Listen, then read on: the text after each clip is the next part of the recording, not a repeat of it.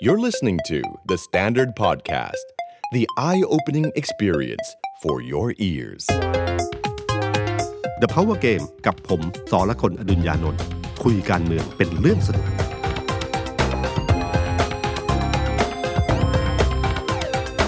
สวัสดีครับ ผมสอละคนอดุญญานนท์ สวัสดีครับ ผมออฟพลวัตสงสกุลฟีเจอร์ดิเตอร์เดอะสแตนดาร์ดสวัสดีพี่ตุ้ม สวัสดีคุณผู้ฟังนะครับ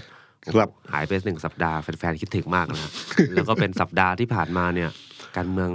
ดุเดือด วุ่นวายพอสมควร แต่สุดท้ายมันจบลงด้วยดีนะฮะ ครับ ดีหรือเปล่าครับพี่ตุ้ม การได้ประธาน มัน ส อยู่ ภาเป็นอาจารย์วันนอร์วันมูฮัมหมัดนอมาทา มันอยู่ที่ว่าถามใครใช่ไหม ถามพี่ตุ้มเนี่ยนะฮะ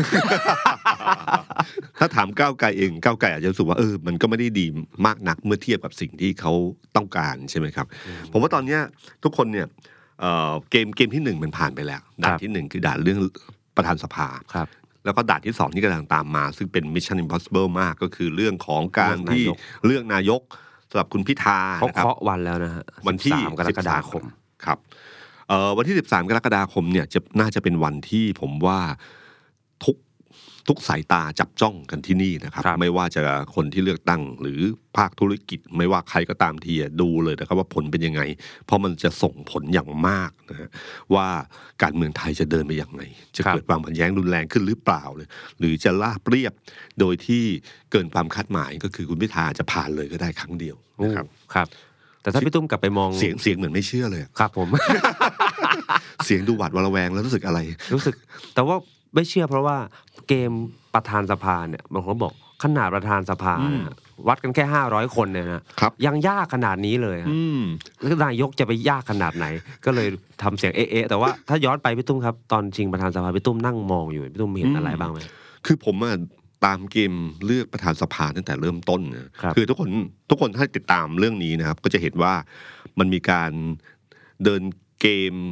จะใช้คำว่าเดิน คือเป็นการช่วงชิงเก้าอี้นี้ระหว่างพักเพื่อไทยกับพักก้าวไกละ อันนี้ นะ ค ครั ง บ ไม่มีใครปฏิเสธ ใช่ไหมครับ ครับ ก็เริ่มต้นจากเกมที่พักเพื่อไทยออกมาบอกว่าเวลาเจรจา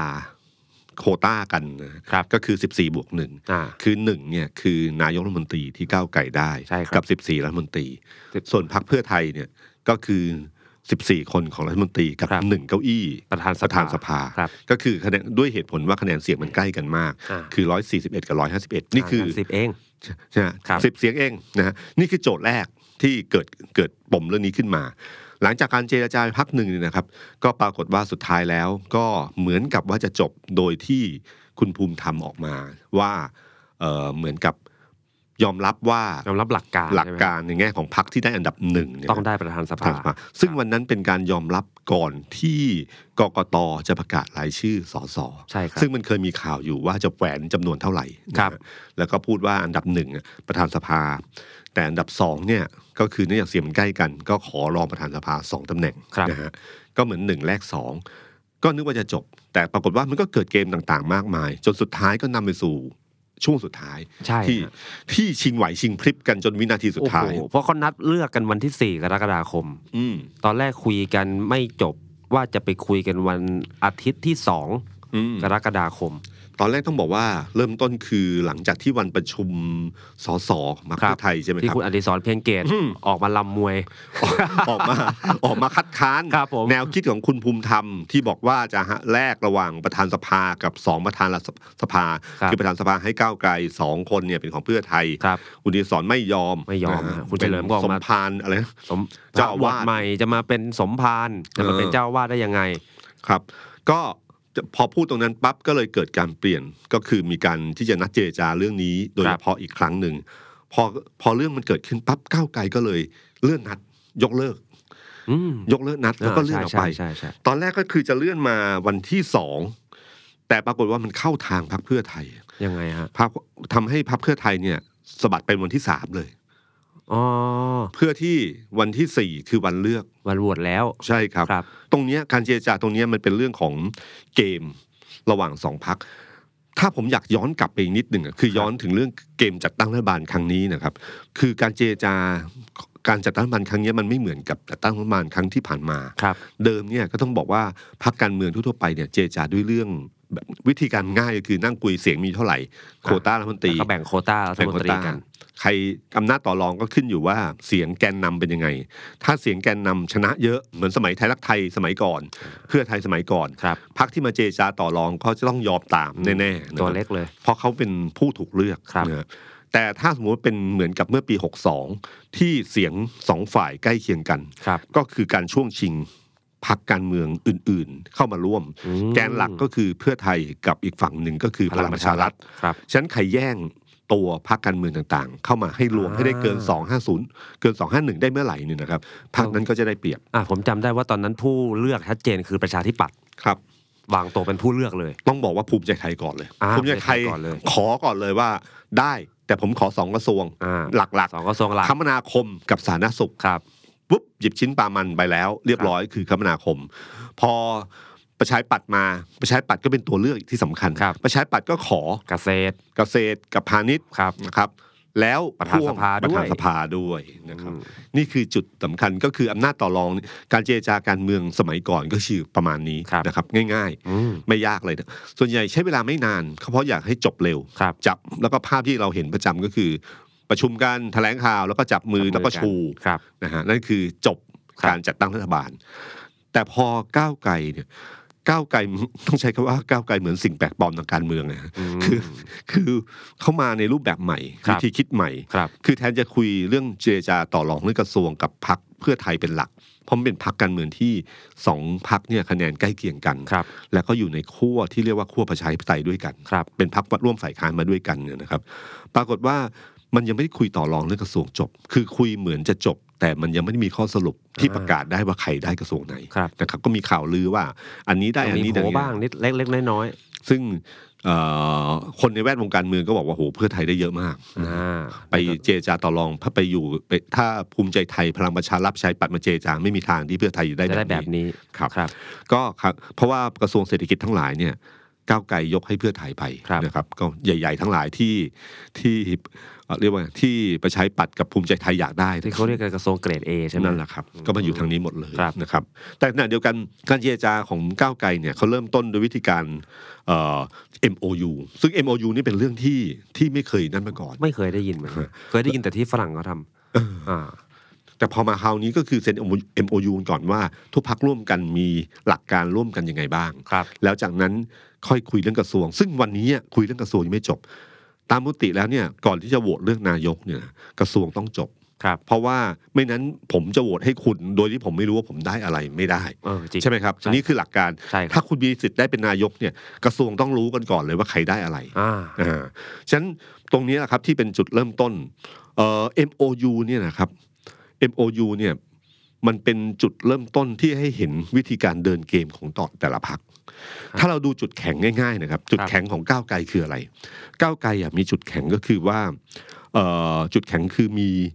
ต้องบอกว่าใช้มีมวลชน อ่า อ่ามวลชนเขาได้ 14 ล้านเสียง ครับ จากปาร์ตี้ลิส ครับ แล้วก็ไปที่ไหนก็เห็นเลยว่ามีการ กระแส การกระแสขึ้น มี มา คนเคย จุด ทำสถิติด้วยฮะเป็นนักเหมือนนักโปรแกรมเมอร์อะไร ครั เงี้ บ ยเอาคะแนนมาเรียงกัน ไม่มีจังหวัดไหนในประเทศไทยที่พักก้าวไกลได้ที่สามบัญชีรายชื่อ อื อมีแต่หนึ่งกับสองเท่านั้น อื เขามีคนทำอยู่ อ๋อ ครับ เป็นข้อมูลเป็น ครับ Data อันนี้คือฐานที่เกิดขึ้นจากการเออมันเป็นมันเป็นข้อมูลที่มาจากการเลือกตั้ง ซึ่งหมาย ครับ ถึงประชาชนตัดสินใจแล้วว่าอยู่ตรงจุดไหน ครับ นะครับ ก้าวไกลอะเขารู้ว่าจุดแข็งเขาอยู่ตรงนี้นะครับ อืม เออคือมวลชนแล้วก็โซเชียลมีเดีย ครับ นะฮะอันเนี้ยคือจุดที่สำคัญที่สุดที่เป็นพลังของเขานะครับการที่สองก็คือว่ากลยุทธ์อันหนึ่งที่ก้าวไกลใช้เป็นประจำก็คือว่าเขารู้ว่าถ้าแม้ว่าเสียงมันใกล้กันก็คือ 151 กับ 111 ซึ่งถ้าเราพูดแบบในแบบเหมือนกับถือหุ้นเนี่ย อ่า ถ้า 151 จาก 312 ใช่ไหมฮะ ครับ ก็ประมาณ 48% ครับ เพื่อไทยเนี่ย141 ก็คือประมาณ 45% อืม ก็แปลว่าอีก7%เนี่ยคือหกพักที่เหลือ ครับ เวลาถ้าในการโหวตกันแบบเหมือนกับถ้าประชุมบริษัทอะไรต่างๆเนี่ยมันก็เป็นลักษณะที่เหมือนกับสองคนเนี่ยไปยืนอยู่ฝั่งไหนก็มีสิทธิ์ได้ ถ้าจับมือกันคือต้องคุยกันสองฝ่ายนี้ ครับ บริษัททั่วๆไปจะไม่มีใครถือหุ้นแบบนี้นะครับ ครับ เท่าที่ผมเห็นนะมันจะมีแค่เวิร์กพอยต์มั้ง อ่า ที่มีคุณพิตา ที่พิตา พัญญา กับพี่จิก พี่จิก ถือ ประภาส เท่าๆ ช กัน นทรานนท์ถือหุ้นใกล้ๆกันเท่า ๆกันฉะนันการถือหุ้นลักษณะเนี้ยมันไม่มีใครที่เป็นคนเคาะ ไม่มีใครเป็นคนเคาะร้อยเปอร์เซ็นต์ อืม ฉะนันวิธีการก็คือต้องอยู่กันแบบพี่น้อง ครับ คืออยู่กันแบบเหมือนยอมต้องยอมรับซึ่งกันและกัน คือต้องเป็นแบบพิจิกพิตาเข้า ใช่ครับ ขารู้ใจคนหนึ่งทางหนึ่งอีกคนหนึ่งก็เก่งอีกทางหนึ่ง ใช่ครับ แล้วก็ถ้ามีปัญหาพี่จิกก็ให้สิทธิ์รุ่นพี่ตัดสินใจก็คือพี่ตา อ่า ตัดสินใจคุณปัญญาอย่างเงี้ย ครับ อันนี้อันนี้ก็คือหลักนะฮะแต่ถ้าสมมุติว่าเป็นแบบนี้ขึ้นมาในพักการเมืองเนี่ย เรื่องนี้ก็คือเรื่องใหญ่เอ่อก้าวไกลรู้ว่าถ้าเจรจาสองต่อสองอะโดนต่อรองเยอะแน่ ครับ วิธีการก้าวไกลสังเกตนะครับก้าวไกลจะใช้วิธีการประชุม8พักตลอด โอ้ 8พักก็คือเหมือนกับมี 8 คนประชุม ครับ ทั้งทั้งที่6 6คนเนี่ยถือหุ้นอยู่แค่9เปอร์เซ็นต์ ก็ยังจะเอามาด้วย เออถือหุ้นอยู่7เปอร์เซ็นต์ อืม ไอ้สองคนที่นั่งคุยกันเนี่ยเสียงเกือบเข้ากัน ครับ จริง ๆ ก็คือว่าถ้าปกติก็คือสองคนคุยกัน แล้วที่เหลือค่อยมาบอก โอ้ หรือนานๆทีที่จะคุยกันก็คือคุยกัน 8 คน แต่ถ้าสมมติว่าคุยกัน 8 คนเนี่ยก็แปลว่าทุกคนมีหนึ่งเสียงที่จะมาคัดค้านหรือมาพูดให้ความเห็นได้ ครับ ซึ่งความเห็นเนี่ยในเชิงคนเราเนี่ยมันมันนั่นได้ แต่เพียงแต่ว่าความเห็นในเชิงฟอร์มคลมอเนี่ยมันต้องมันต้องเสียงส่วนใหญ่คุยกัน โอ้ผมฟังพี่ตุ้มผมคิดถึงตอนที่เขาจะแถลงข่าว ว่าจะเอาอาจารย์วันนอร์วันมูฮัมหมัดนอมาทาเป็นประธานสภา แล้วมันมีข่าวออกมาแถลงที่แลงแคสเตอร์ นั่นแหละครับ แล้วก็มีข่าวมาว่า ตอนแรกตั้งไว้8พัก ครับ ปรากฏมีการไปเอาออก อืม ให้เหลือสองพัก อืม แล้วก็มีรายงานข่าวว่าเพื่อไทยเนี่ยโวยโวยก้าวไกลเลย ไม่พอใจที่ทำไมถึงเอาแปดพักทั้งที่เป็นเรื่องของทั้งสองแค่สองพัก ครับ ก็เลยสุดท้ายก้าวไกลก็ต้องยอม อืม ก็เอาเอาออก อืม ก็คุยกันสองคนแถลงสองคนพอ ครับ ครับ ก็นี่คือวิธีการ อืม อันนี้คือเรื่องที่อันนี้คือตัวอย่างที่เห็นชัดในช่วงใกล้ๆช่วงช่วงช่วงช่วงที่ผ่านมาไม่ไกลไม่นานนี้ ครับ แต่ก่อนหน้านั้นก็มีแบบนี้ตลอด อืม การประชุมจะแปดพักแปดพักแปดพักตลอด ครับ ซึ่งขณะที่เพื่อไทยพยายามเรียกร้องว่าคุยกันสองพักกันก่อนไหม แล้วค่อยค่อยไปคุยแปดพัก ครับ อตกลงกันให้ได้ก่อนนะอันนี้ก็คือเกมที่ที่ที่ก้าวไกลเดินอยู่นะครับ ขณะที่ที่เพื่อไทยเนี่ยเพื่อไทยเนี่ยใช้เล่นเกมเรื่องเวลาเป็นประจ เวลา ำเวลา ครับ จำ MOU ได้ไหมครับ ครับ MOU ที่แจกให้กับทุกพักไปเรียบร้อยแล้วนะครับ แต่ปรากฏว่าพักเพื่อไทยไม่ได้เสนอ เสนอแก้ไขนี้หน่อยทุกพักเสนอมา พอประชุมกัน แล้วกำหนดเวลาที่จะแถลงข่าว MOU จำได้เลยฮะ ใช่ไหมครับ ใช่ครับ แล้วกำหนดเวลามีความหมายก็คือเอาเวลาที่มีการรัฐประหาร ใช่ครับ ใช่ไหมครับกำหนดเวลาเรียบร้อยนักข่าวไปรอเต็มไปหมดเลย พอถึงเวลาเลื่อนไป เลท ทั้ง กระจุยเลย เลทไปไม่ไม่ผมจำไม่ได้ว่าครึ่งชั่วโมงหรือหนึ่งชั่วโม เล ง ทไปเกือบชั่วโมงครับ ครับ เหตุผลก็คือว่าพรรคเพื่อไทยไปเสนอแก้ ครับ ประเด็นหนึ่งหรือสองประเด็นสำคัญ ครับ ก็ต้องมีการถกกันใหม่ อ่า คือเงื่อนเวลาที่มีการแถลงข่าวรออยู่ คนที่ในเชิงภาพทางการเมืองเนี่ย คนที่จะเสียมากที่สุด ถ้ามีการเลทหรือไม่มีการแถลงก็คือพรรคก้าวไกล อ่าเพราะเป็นแกนนำ อ่า ครับ นั่นก็คือบีบเวลาให้ก้าวไกลต้องรีบตัดสินใจ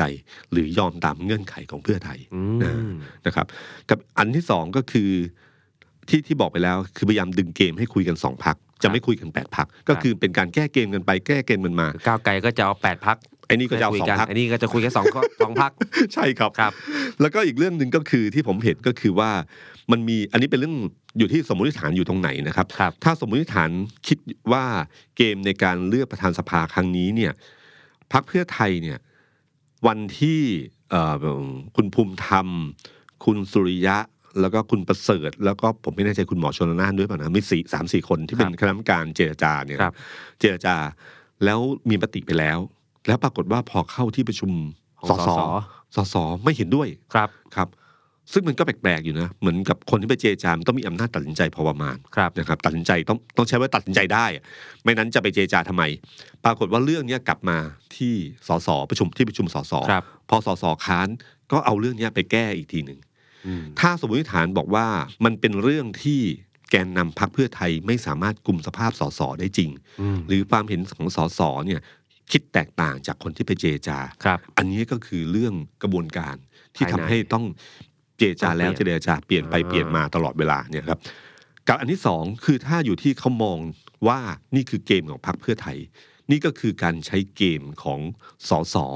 มาตีลวนมติ ครับ เพื่อให้นำไปสู่การเจรจาใหม่ อืม ทำให้รู้สึกว่าทุกอย่างเนี่ยเคลื่อนไปเรื่อยๆ โดยไม่มีข้อยุตินะฮะ อืม และพอถึงจุดสำคัญก็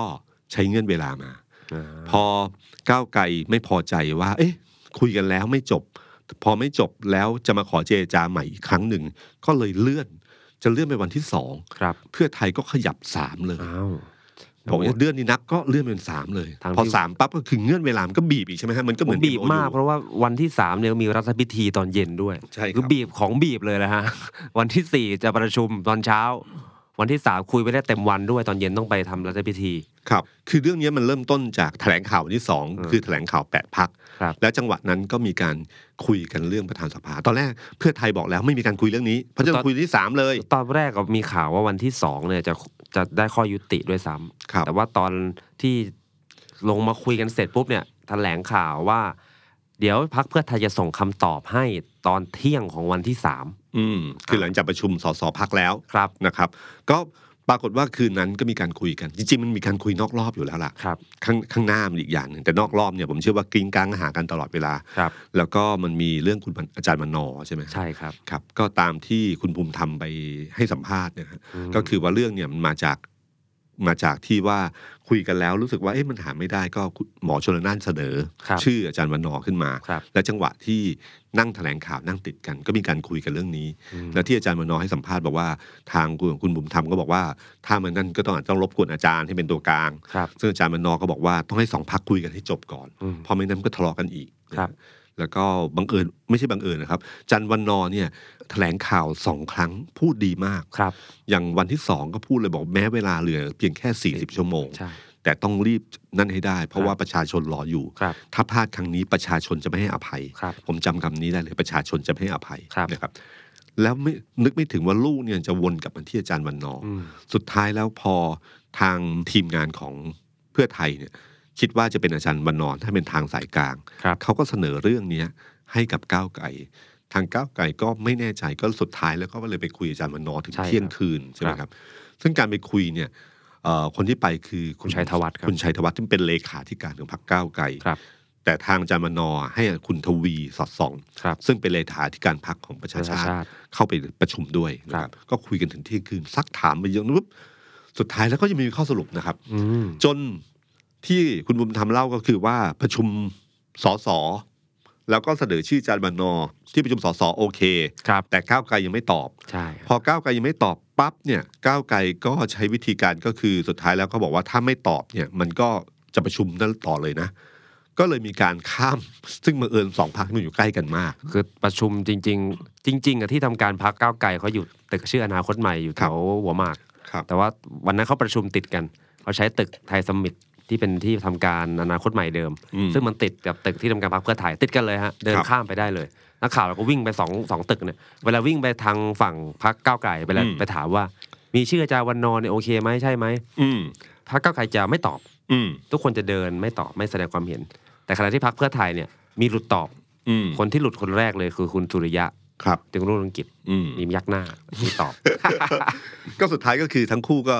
อ่าทีมของพรรคเพื่อไทยก็ไปคุยกับทางพรรคก้าวไกล ครั และ บ ก้าวไกลก็ยอม อ่า แต่น่าสังเกตก็คือคนที่ไปคุยเนี่ยนะครับ มันมีทั้ง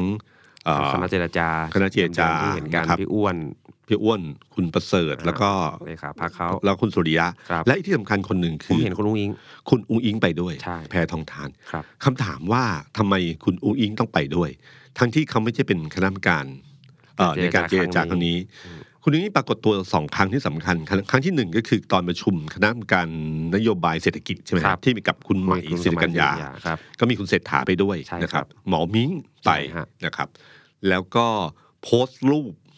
โพสต์รูปที่คุณสิริกัญญาโพสต์ครั้งแรก แล้วก็บอกว่าทำงานเป็นทีม ครับ เดินหน้าต่อไปแล้วนะอะไรอย่างเงี้ยครับ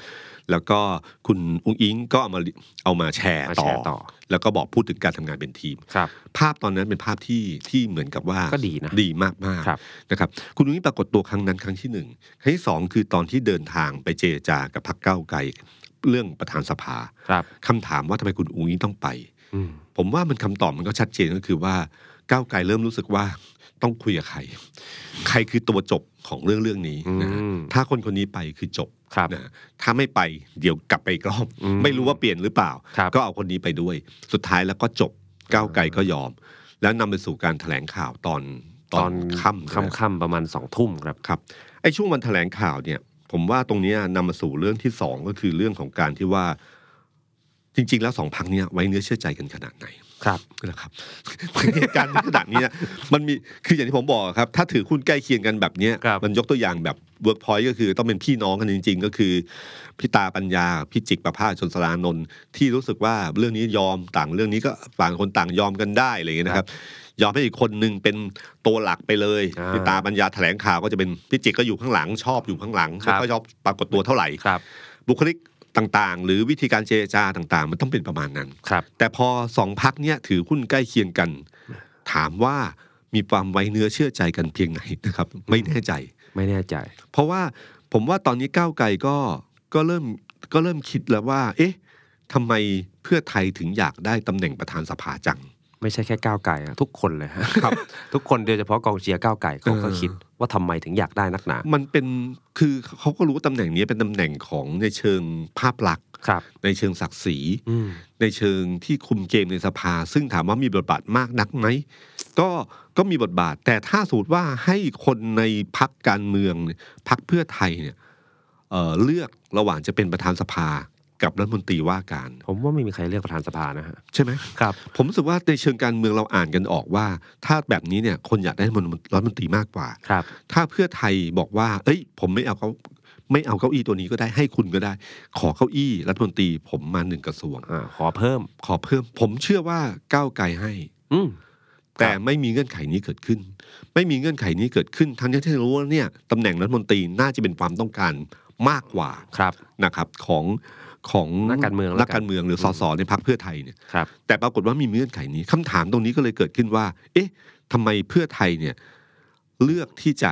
คืออย่าลืมนะครับ จันทร์วันนอได้เนี่ยเพื่อไทยก็ไม่ได้นะครับ ถ้าคิดถ้าคิดว่าจันทร์วันนอคือคนกลางเนี่ย ครับ ก็เพื่อไทยก็ไม่ได้ อืม ก็เลยคนก็เลยสงสัยว่า เอ๊ะ จริง ๆ แล้วเนี่ยเพื่อไทยเนี่ยวางแผนสำหรับอนาคตหรือเปล่า เพื่อที่จะคิดว่า เอ๊ะ ถ้าพิธาไม่ได้ ก็หมายถึงว่าถ้าถึงเพื่อไทยเมื่อไหร่ก็จะได้คุมเกมทั้งสองในสภาได้ด้วยในตำในขณะที่ตัวเองตำแหน่งตำแหน่งนายกรัฐมนตรี อื นะฮะ ม หรือว่าจริงๆเขาเขาเขามีสัญญาณอะไรหรือเปล่า ที่ให้ต้องมาอยู่ในตำแหน่งในการคุมเกม เพราะถ้าก้าวไกลคุมเกมเนี่ย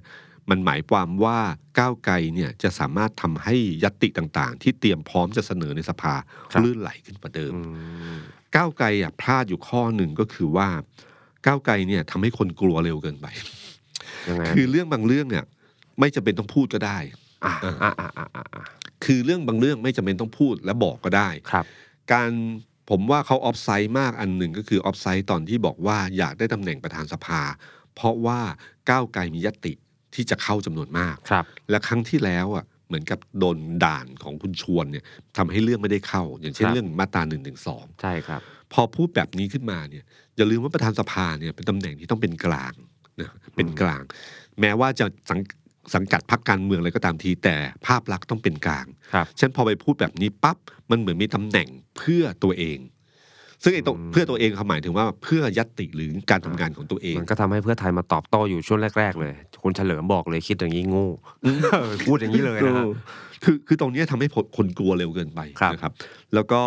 เอ่ออีกอันหนึ่งก็คือว่า อีกอันหนึ่งก็คือว่าเดี๋ยวเอ่ออีกอันหนึ่งก็คือว่าการให้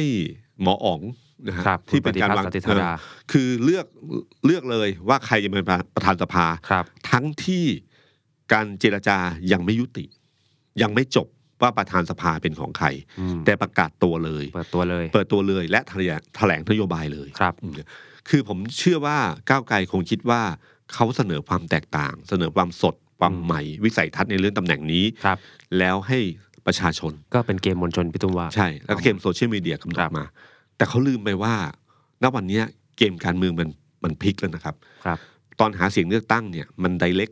หาประชาชน ครับ แล้วให้ประชาชนเลือก ครับ แต่วันเนี้ยการตัดสินใจทั้งหมด เมื่อคุณมาเป็นตัวแทนของประชาชนทุกคนสสทุกคนเป็นตัวแทนประชาชน ครับ คุณต้องดิวกับสสดิวกับพรรคการเมือง ครับ แม้ว่าคุณจะเล่นวิถีโค้งไปทางประชาชนได้บ้าง แต่ตัวหลักใหญ่อยู่ที่ตรงนี้ อืม อยู่ที่พรรคการเมืองที่จะเจรจาร่วมกัน อืม อยู่ที่สสอยู่ที่สว ครับ ถ้าทำบริหารต่อไปก็จะไปต้องเจอกับข้าราชการ ข้าราช อีก การ นะฮะอันนี้คือกลไกจริง ๆ ที่เวลาทำงานจริง ๆ ครับ ฉะนันมิติเวลาการมองหรือการเดินเกมเรื่องเนี้ยมันไม่เหมือนเดิม อืม จะใช้โซเชียลมีเดียหรือใช้มวลชน กับเรื่องเนี้ยบางทีมันไม่สามารถจะช่วยได้นะครับ การการที่เสนอชื่อหมออ๋องแล้วให้แถลงนโยบายไปด้วยเนี่ยนะครับ มันทำให้มันเกิดปฏิกิริยาขึ้นมา ปฏิกิริยาขึ้นมาแล้วผมว่านำไปสู่การที่คนสตั้งข้อสังเกตว่า เอ๊ะ หรือเพื่อไทยเพื่อไทยเอ่อไปได้สัญญาณอะไรมาบางอย่างหรือเปล่าที่ต้องเอาตำแหน่งนี้ให้ได้ ครับ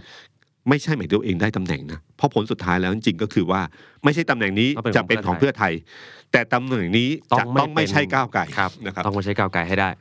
อันนี้คนละโจทย์เลยนะ ถ้าโจทย์หนึ่งต้องเป็นของเพื่อไทยนี่คือต้องแย่งชิงให้ได้ ครับ ถ้าไม่แยกชิงก็ต้องแลกเปลี่ยน ครับ จนได้ถึงจุดที่สมดุล อืม แล้วถึงจะยอม แต่ถ้าบอกว่าต้องไม่ใช่ก้าวไกลเกมแรกตัวเองชน อืม แล้วค่อยพลิกกลับมาหาตัวกลาง อืม ซึ่งบังเอิญตัวกลางเป็นจานวันนอร์ ครับ ซึ่งผมว่าสังคมส่วนใหญ่พอพอรับ รับได้ ได้ รับได้ รับได้เลย ครับ เพราะว่าเจตเอ่อแสดงเจตนารมณ์หรือการ บาง แถล ตัว ง ที่ผ่านมาท่านก็งดงาม ใช่เล ครั ย บ นะครับ อันเนี้ยก็คือผมว่าตรงนี้แหละครับที่ที่ก่อให้เกิดปัญหาที่เกิดขึ้น อืม แล้วนำมาสู่นำมาสู่ไอ้ที่คำถามที่ผมบอกว่าไอ้ปรากฏการณ์ที่เกิดขึ้น มันเกิดความไว้เนื้อเชื่อใจระหว่างสองฝ่ายนี้ปะทุกคนมั่นใจกันหรือเปล่า อืม เดินไปข้างหน้า แล้วต้องระหว่างที่จะสู้กับศัตรูข้างหน้าเนี่ย ต้องระวังข้างหลังด้วยหรือเปล่านะ โอ้ความไม่ไว้ใจผมว่ามันชัดเจนที่สุดคือ คือข่าวลือฮะ ครับ ข่าวลือหรือกระแสผมไม่แน่ใจแต่เป็นรายงานข่าวแล้วก็ ผมว่าเป็นจริงแล้วเพราะว่าคุณวิโรจน์ก็มาทวิตเตอร์ว่ามันเกิดขึ้นจริงแต่ว่าอาจจะไม่รุนแรงมากคือมันมีข่าวว่า คุณหมอชนละนานเนี่ย แกเข้าใจผิด อืม ตอนที่เสนอชื่อกันเนี่ยเขาวนกันมารยาทก็คืออาคุณพิธาเสนออาจารย์วันนอร์ทางคุณอ่าเลขาพี่ประเสริฐก็เสนอชื่อ คุณหมออ๋องปฏิพัฒน์ ครับ แต่ไอ้ทางฝั่งรองคนที่สองที่เป็นคุณพิเชษฐ์เชื้อเมืองพานเนี่ยคนที่เสนอเนี่ยเป็นพรรคประชาชาติ อืม อันนี้คุณหมอชลนานไม่รู้ท่านอาจจะตกหล่น อ่ ท่านก็เดิน ร ไป สื่อสารภายใน อ่ท่านก็ ผิพล เดินไปแบบเหมือนไปโวย คุณ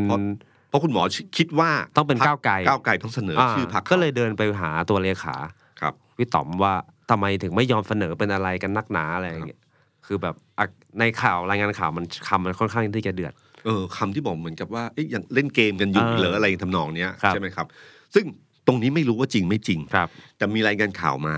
แล้วก็คุณวิโรธก็บอกว่า เออ มีการพูดจริง แต่ท่าทีไม่ใช่อย่าง ทา นั้น งนี้ไม่แรงคือเราบอก ไม่แรผง มนั่งใกล้ๆ ผมว่ามันไม่แรง ครับ ครับ คำถามคือว่าถ้าสมมติมีคำว่าเอ๊ะเล่นเกมกันอีกเหรอเนี่ย ครับ มันแสดงให้เห็นเลยว่ามีความ แหม หวาดระแวงกัน ครับผมชัดเจน ผมผมผมนึกง่ายๆนะครับ ครับ เราลองนึกแบบมนุษย์ธรรมดา ครับ ถ้าเราเป็นเพื่อนกันเนี่ย ครับ เพื่อนกันมาเดินชนหลัง ยังคงจะหันไม่อ่ำกันเฮ้ยมึงชนกูทำไมอะไร ค ป รับ ระมาณเนี้ยแต่ถ้าเป็นคนที่เราหมั่นไส้หรือคนที่เราไม่แน่ใจหรือคิดว่าเป็นคนที่แบบเออเป็นศัตรูของเราเนี่ย ครับ เดินชนหลังเนี่ยปุ๊บเราต้องรู้สึกเลยว่าไอ้ยมันแกล้งหรือเปล่า อืม คือไอ้ตรงนี้แหละครับ การกระทำสิ่งเดียวกัน แต่ความรู้สึกที่มีกับคนหนึ่งเนี่ยเป็นอย่างไรเนี่ย มันจะสะท้อนออกมาทันทีเออซึ่งตรงเนี้ยน่าจะเป็น น่าจะเป็นคำคำถามอยู่เหมือนกันนะครับว่าเป็นยังไงบ้าง ตุ้มไม่ นะ ได้ ครับ ตอบไปแล้วนะฮะ ซึ่งเอ่อไอ้คำตอบนี้มันอาจจะไม่ใช่ก็ได้ เพราะว่าปฏิกิริยาของคุณคุณหมอชนน่านถ้าเป็นไปตามที่คุณวิโรธพูดก็คือว่าเพียงแค่มาถามเพราะสงสัย อืม แต่ท่านถ้ามีคำสร้อยตรงนั้นเนี่ยว่าเล่นเกมกันอีกเหรอเนี่ยนั่นคือความหวาดระแวง ครับ ซึ่งอันนี้เป็น question mark นะครับว่าไม่รู้ว่าพูดจริงหรือเปล่า ใช่ เพราะคุณวิโรธยืนยันว่าไม่ได้พูด ครับ นะครับ เรื่องที่สองที่ผมเห็นก็คือว่า ตอนที่แถลงข่าวเรื่องประธานสภา อ่า ที่แถลงข่าวกันสองพักนะค ครั รับ บ ตอนแถลงข่าวเนี่ย มันตามปกติเนี่ย สังเกตนะครับการแถลงข่าวทุกครั้งเนี่ยคุณพิธาจะเป็นคนคุมเกม ครับ บนฟลอร์ คุมเกมไม่พอคุมไม้ด้วยฮะ คุมไม่คือคุมเกมว่าจะให้ใครถาม ครับ ให้ใครตอบ ครับ และส่วนใหญ่คุณพิธาจะตอบเอง ครับ นะครับ จะไม่ค่อยโยนให้พรรคการเมืองอื่นตอบ ครับ แต่วันนั้นคุณเห็นเลยว่ามีการตัดใหม่ ไม่ใช่ตัดบท อื ตัดใหม่ ตัดใหม่ ฮะตอนที่คุณพิธาพูดถึงเรื่องคุณจันทร์วันนอร์ ครับ แล้วก็เริ่มต้นด้วยการว่าได้ให้คุณชัยธวัฒน์ไปคุยตั้งแต่จนถึงเที่ยงคืน แล้ว ครับ ดำมาสู่การเลือกคุณวันนอร์ในวันนี้เนี่ยตัดไปช่วงนั้นปุ๊บคุณภูมิธรรมไม่ยอมขอแบบเหมือนจะยกมือแล้วขอพูด แล้วคุณภูมิธรรมก็เริ่มต้นเล่าให้ฟังว่ามันเริ่มต้นจากเพื่อไทย อืม เริ่มต้นจากคุณภูมิธรรมคุยกับอาจารย์วันนอร์แล้วก็ไล่ไล่ไล่กันไปเรื่อยๆนะ ค ค รั รับ บแล้วก็ระหว่างทางเนี่ยในการแถลงข่าวครั้งนั้น คือคือไม่ยอมให้เรื่องอาจารย์วันนอร์นี่เป็นฝีมือหรือเป็นผลงานของ ก้าววไกลไกลแต่บอกว่าบอกเลยว่าเป็นผลงานของเพื่อไทย ครับ ที่หาทางสายกลางอันนี้เกิดขึ้นมา ครับ ในขณะเดียวกันแถลงข่าวเนี่ยคุณหมอชนน่านนี่ก็มีการตอบหลายคำถามทีเดียว ครับ นะครับ แล้วก็สุดท้ายแล้วคุณพิธาคงอ่านเกมออกก็รู้สึกว่าจะปล่อยให้คุณหมอชนน่าน ตอบ แถลงเอ่อตอบอยู่เรื่อยๆนะครับ อันนี้ก็เห็นชัดนะครับว่าต่อไปการแถลงข่าวคุณจะเริ่มเห็นมากขึ้นว่าคุณพิธาจะไม่ใช่คุมมาอย่างเดียวแล้ว อืม การแถลงข่าวเนี่ยผมเชื่อว่าจะเป็นผู้ถือหุ้นที่มีถือหุ้นเท่าเทียมกันเนี่ยจะเริ่มมีบทบาท เท่าๆ บฟอร์ กันแล้ว ใกล้เคียงกัน อืม นะครับ ครับ มีคนสงสัยด้วยครับพี่ตุ้ม ครับ ว่าอาจารย์วันนอร์เป็นกลางจริงไหมมันมีมุกในโซเชียลว่าไม่กลางหรอกเป็นคนใต้ อาจารย์วันนอร์นี่ต้องยอมรับว่าสำหรับผมนะครับอาจารย์วันนอร์เป็นผู้ใหญ่ เป็นนักการเมืองอาวุโสที่มีจุดยืนทางการเมืองที่ชัดเจนนะฮะแล้วก็เอ่อมีเรียกว่าไงความโปร่งใสของการทำงาน ไม่เคยมีข่าวข้อคอรหาเรื่องการทุจริตคอร์รัปชันนะฮะ จุดลือจุดยืนเรื่องภาคใต้ก็ชัดเจนนะครับ แล้วก็พอแยกตัวไปพักประชาชาติ คือก่อนที่เขาอยู่ ไทย ไทยรักไทย แล้วก็ มาก่อนเนี่ย ครับ เคยอยู่ความหวังใหม่มาก่อน ใช่ นะครับ ครับ อยู่กับพลเอกชาวลิต ครับ ยงใจยุทธมาโดยตลอดนะครับ แล้วเขาเคยอยู่พักไทยรักไทยมา ซึ่งจริงๆอะต้องบอกว่านักการเมืองส่วนใหญ่ก็อยู่ไทยรักไทยกันเยอะทีเดียว ครับ นะครับ กระจัดกระจายไป เป็นพักใหญ่มากนะ นะครับ ครับ ก็ก็มีคนตั้งข้อสังเกตว่าจริงๆอ่ะพรรคประชาชาติเนี่ย มันเหมือนเป็นพรรคที่ใกล้ชิดกับเพื่อไทย โอ้ ค่ เขา อน กล่า ข้าว งเยอะ เขาพูดแรงเลยฮะ ครับ เขาพูดว่าเป็นสาขาเลยฮะ ครับ อย่างนักข่าวถามในสนามข่าวนี่ อืม ก็ถามนำแบบนี้เลย อืม ครับ เพราะว่ามีคุณเอ่อคุณทวีสอดส่อง ครับ นะซึ่งค่อนข้างใกล้ชิดนะฮะกับพรรคเพื่อไทยค่อนข้างเยอะ ก็มีคนข้อข้อรหาตรงนี้อยู่ แต่ผมว่าข้อข้อรหาเหล่านี้เนี่ยครับมันจะพิสูจน์ให้เห็นชัดเนี่ยจากการกระทำ อืมอืม อันแรกที่ต้องต้องตั้งข้อสังเกตก็คือว่า ให้ดูจากว่าการเลือกนายกรัฐมนตรีคราวเนี้ยมีการเสนอชื่อคุณพิธาได้กี่ครั้ง ก่อนที่จะสมมุติว่าคุณพิธาไม่ได้ไม่ได้ไม่ได้นะฮะ ครับ ก่อนที่จะเปลี่ยนไปเป็นพรรคการเมืองอื่นเนี่ยหรือไปเสนอเป็นชื่อคุณเศรษฐาของเพื่อไทยเนี่ยเขาปล่อยโอกาสนี้บ่อยไหม หลายครั้งไหม หรือครั้งเดียวเลยเปลี่ยนเลยอะไรอย่างเงี้ยนะครับ อันเนี้ยน่าจับตามอง ครับ การที่สองก็คือว่าถ้ากรณีของก้าวไกลเสนอแก้ไขมาตรา ครับ 112 นะครับ เรื่องนี้จะผ่านเข้าในสู่ในสภาหรือเปล่า อืม ครั้งที่แล้วเนี่ยใช้กลไกของประธานสภานะครับ ก็ทำให้เรื่องของที่ยตติที่เสนอของก้าวไกลไม่ผ่าน ครับ นะครับ ก็ดูสองเรื่องนี้เป็นหลักนะครับ ตอนนี้ผมเชื่อว่าก้าวไกลเนี่ยเขาก็ยอมเรื่องนี้ไป ในเทิงการเมืองแล้วมันเหมือนกับไม่เกี่ยวกัน แล้วก็ผมไม่รู้ว่าเกมนี้เนี่ยภาพลักษณ์ต่อสังคมต่อประชาชนโดยทั่วไปเนี่ยเพื่อไทยหรือก้าวไกลได้ หรือเสมอกันนะ อ่าง านนี้คิดเพื่อไทยจะได้ว่าเป็นทางสายกลางแล้วยอม หรือเออเป็นภาพลักษณ์ของว่าเพื่อไทยเล่นเกม แล้วสุดท้ายแล้วก้าวไกลก็ยอม แต่ในเชิงการเมืองเนี่ยการถอยของก้าวไกลครั้งเนี้ยมันเหมือนนักมวยโดนเตะตัดขา มันก็โดนสะดุดไปนิดหนึ่ง ครับ ภาพภาพของก้าวไกลที่เป็นคนกำหนดเกมก็เริ่มจะไม่ใช่นะฮะ อืม เออพอเข้าสู่สภาช่วงต่อไปคือช่วงที่จะเลือกนายก น่ะ นะครับ สำคัญสุดเลยฮะ ก้าวไกลผมเชื่อว่าก้าวไกลการยอมเรื่องประธานสภาเพราะรู้ว่าถ้าไม่ยอม คุณลองจินตนาการต่อเลยครับว่าถ้าไม่ยอมมันจะเป็นยังไง คุณพิธาพูดชัดเจนกับพี่ตุ้มว่าจริงๆเนี่ยคือการยอมเลย เพราะว่าคือการถอย อืม เพื่อที่จะรักษาเอกภาพของ 312 เสียง ครับ เพราะว่าเป้าหมายใหญ่คือการ อืม เข้าสู่ตำแหน่งนายกรัฐมนตรี ครับ แต่คุณชัยธวัฒน์ก็ออกมาบอกในรายการคุณสรยุทธ์นะครับบอกว่ามีเส้นที่จะถอยอยู่ อืม คือยอมรับแหละว่าถอยเพื่อกระโดด อืม แต่ว่าก็จะมีเส้นไม่ได้ว่ายอมแลกทุกอย่างเพื่อที่จะสู่ตำแหน่ง อืม เขามีเส้นของเขาเขาไม่ได้เป็นพรรคการเมืองที่ตั้งขึ้นมาเพื่อตำแหน่ง อืม เขาว่าอย่างนั้นนะครับ ก็คือตรงนี้แหละครับที่ว่าถอยตรงจุดนี้เนี่ยครับเอ่อมันเป็นการคือมันเป็นการการถอยด้วยเหตุผลด้วยเงื่อนเวลาที่ผมบอกนะค ครับ รับ คุณลองจินตนาการเนี่ย ถ้าสมมุติว่าไม่ถอย ครับ จะเกิดอะไรขึ้น เพราะเพื่อไทยเหมือนกับจะไม่ยอมแล้ว ไม่ยอม แล้วผมไม่แน่ใจ คือ คือตอนนี้ต้องยอมรับว่าเพื่อไทยอ่ะโดนหวาดระแวง จากสังคมค่อนข้างเยอะ โดน ครับ ข่าวลือกระหน่ำซ้ำเติมว่าจะย้ายขั้วอะไรต่างๆเต็มไม่หมดเลย ครับ ไปเสษเท่าไหร่ก็โหไม่รู้จะไปเสษกี่ครั้งกี่หน ครั้งที่เท่าไหร่แล้วนะค ครับ รับ ซึ่งตรงเนี้ยเราไม่รู้ความจริงเป็นไง แต่ต้องบอกว่ายอมรับว่าภาพโดยรวมของเพื่อไทยอ่ะโดนมองด้วยสายตาแบบนี้ ครับ นั่นคือรายจ่ายที่เพื่อไทยต้องจ่าย อืม จากการเดินเกมการเมืองในช่วงที่ผ่านมา ครับ นะครับเอ่อคนที่เดินเกมที่มีคือผมเข้าใจอันนี้เคยเล่าให้ฟังว่าเพื่อไทยอ่ะเขาไม่ได้เดินเกมตรงไปตรงมาได้เขาเขาเจอรัฐประหารมาสองครั้งก็โดนกระทำ อืม เยอะแยะไปหมดเนี่ยฉะนันเกมตอนที่เขาวางตัวเองว่าเขาจะสู่แลนด์สไลด์เนี่ย ครับ เขาต้องวางเกมเรื่องสว อืม เขาต้องวางเกมเปิดประตูไว้เพื่อจะดึงพรรคการเมืองนี้เข้ามา เพื่อ ครับ ที่จะเป็นรัฐบาลให้ได้ ครับ วิธีการเดินเดินมองเกมของเขาก็คือมองเกมแบบการเมืองที่เขาเคยผ่านมา ครับ ฉะนันด้วยวิธีการวางแบบนี้เนี่ยทำให้คนก็หวาดระแวงได้ว่า การจับมือก้าวไกลอะ เพราะมันมันมีประตูที่เปิดกับพรรคพลังประชารัฐกับภูมิใจไทยไว้นะ เปิดไว้ต่อหลายจุดเลย อ่า หรือการเอาภรรยาของบิ๊กกี่พลเอกนพดลอินทปัญญานะค ครั รับบ ซึ่งเป็นเอ่อเป็นเพื่อนรักของพลเอกประวิตยวงษ์สุวรรณเนี่ยนะครับ มาเป็นปาร์ตี้ลิส ทีละชื่อ ครับ น่าจะ ของเพื่อไทย เก้าสิบเจ็ดนะฮะ ไม่ใช่ครับ เบอร์ต้นๆ เบ เล อยร์ต้นๆเลยฮะ ได้เป็นสสด้วยนะครับ อืม การมีชื่ออยู่ในนี้ตรงนี้เนี่ยหลายคนก็คิดว่า เอ๊ะ เป็นการเปิดประตูเพื่อที่จะดึงสวส่วนหนึ่ง มาสนับสนุนพรรคเพื่อไทยในกรณีที่เขาแลนด์สไลด์หรือเปล่านะครับ อ่า ไอ้หมากเกมเหล่านั้นที่วางไว้เนี่ย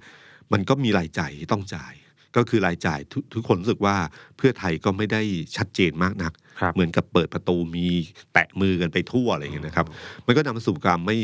ไม่ไว้วางใจนะครับ ถ้าเรื่องนี้ถ้าย้อนกลับมาสู่เรื่องเดิมก็คือเรื่องที่บอกว่าจินตนาการว่าถ้า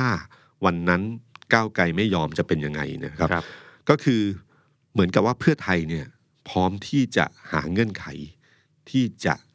ใช้คำว่าตีรวนนะครับ คือคือถ้าคนมองเกมเนี่ยรายจ่ายที่ต้องจ่ายของเพื่อไทยคือคนคนมองแบบนี้ได้ อืม นะครับว่าตีรวนหรือเปล่า ครับ ถ้าตีล้วนก็คือพร้อมที่จะเสนอชื่ออาจันวันนอร์แข่ง ถ้าเสนอชื่อสองคนแข่ง สิ่งที่เกิดขึ้นแน่นอนที่สุดพักร่วมฝ่ายเอ่อพัก พรรค รัฐบาล พรรค ปัจจุบันเนี้ย จบเลย เทให้อาจันวันนอร์แน่นอนเพราะ ครับ เขาต้องการเขาต้องการเสี่ยมเรื่องนี้อยู่แล้ว ครับ นะครับ และภาพนั้นเนี่ยจะยิ่งแย่กว่า ยิ่งแย่กว่ายอมให้อาจันวันนอร์ขึ้น โดยที่ก้าวไกลยกมือให้ อืม ก็เป็นการยอมนะครับ สังเกตไหมครับว่าทาง